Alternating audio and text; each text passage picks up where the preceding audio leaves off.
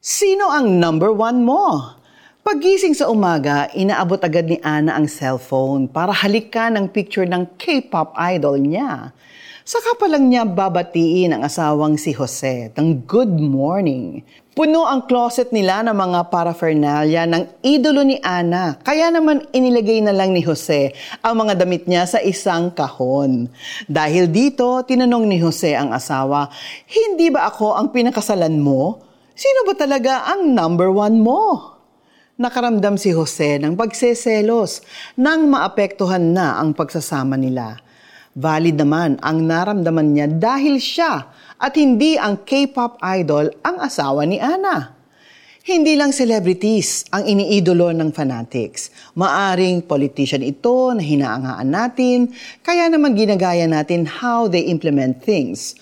O kaya naman yung church leader natin that instead of turning to God when we have problems, una tayong lumalapit kay leader to find comfort.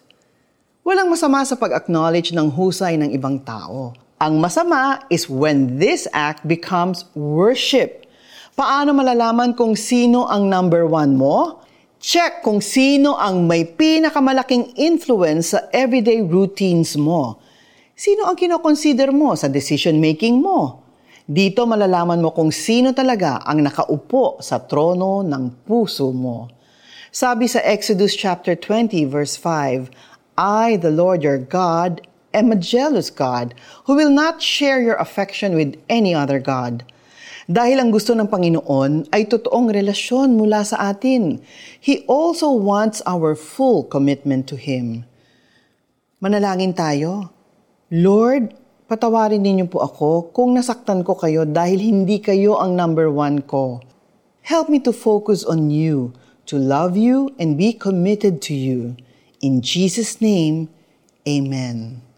Let's take time to reflect kung sino ba talaga ang may pinakamalaking influence sa buhay natin. Let us surrender it to God as you remember that He wants your full commitment. Pwede mong screenshot ang meme na ito at gawing wallpaper para maalala mo ito to put God first. Huwag kang sasamba sa ibang Diyos maliban sa akin. Exodus chapter 20 verse 3. This is Kata Inocencio. Just believe.